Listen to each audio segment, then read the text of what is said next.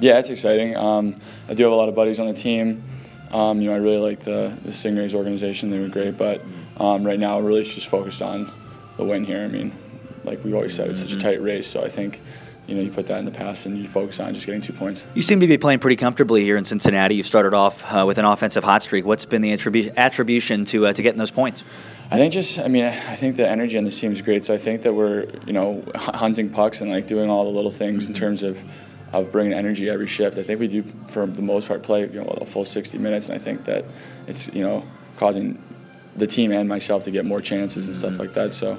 The power play numbers are obviously important this time of year. Uh, of late, it's been uh, your top line uh, with you out there on the ice as a part of that unit that's converted uh, the most power play goals. Uh, do you feel like uh, that is clicking in the in the right direction as we head into the final ten? Yeah, it's definitely important to get that going. Um, you know, you try to focus on what's going to get you, you know, for the next goals. You don't like look mm-hmm. at you know as much um, past numbers. I don't tend to look at you know percentages and stuff like that. Just whether you know sometimes you know you might not score, but you get momentum for your team. So I think that the five guys, whoever it is out there, just want to make sure that it's it's tough on the other team for the entire two minutes. Now you've been pretty busy of late. I know we've all been on the road and kind of uh, spending a lot of time on the bus, but I know outside of hockey, you've been kind of the bracket master for this NCAA March Madness tournament. Can you give us an update on who is towards the top of that list? I know it's not me, yeah, uh, but, but not, you, not you. I'm not going to be in. But but for those that may not be aware, pretty much everybody got involved. Uh, big bulk of guys, at least. Who's towards the top right now? Uh, myself, you know, you know. Shocker. Yeah,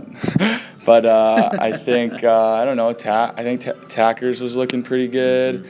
Um, Packs and Fads look pretty good. But the thing is, after the first two rounds, everyone's still in it. So who do you think is going to win it all? I don't know. I have Wisconsin, so that's my that's my team. We'll see if the percentages uh, go in your favor or not. But besides doing uh, college basketball brackets and of course playing hockey, what else keeps you busy when you have some downtime?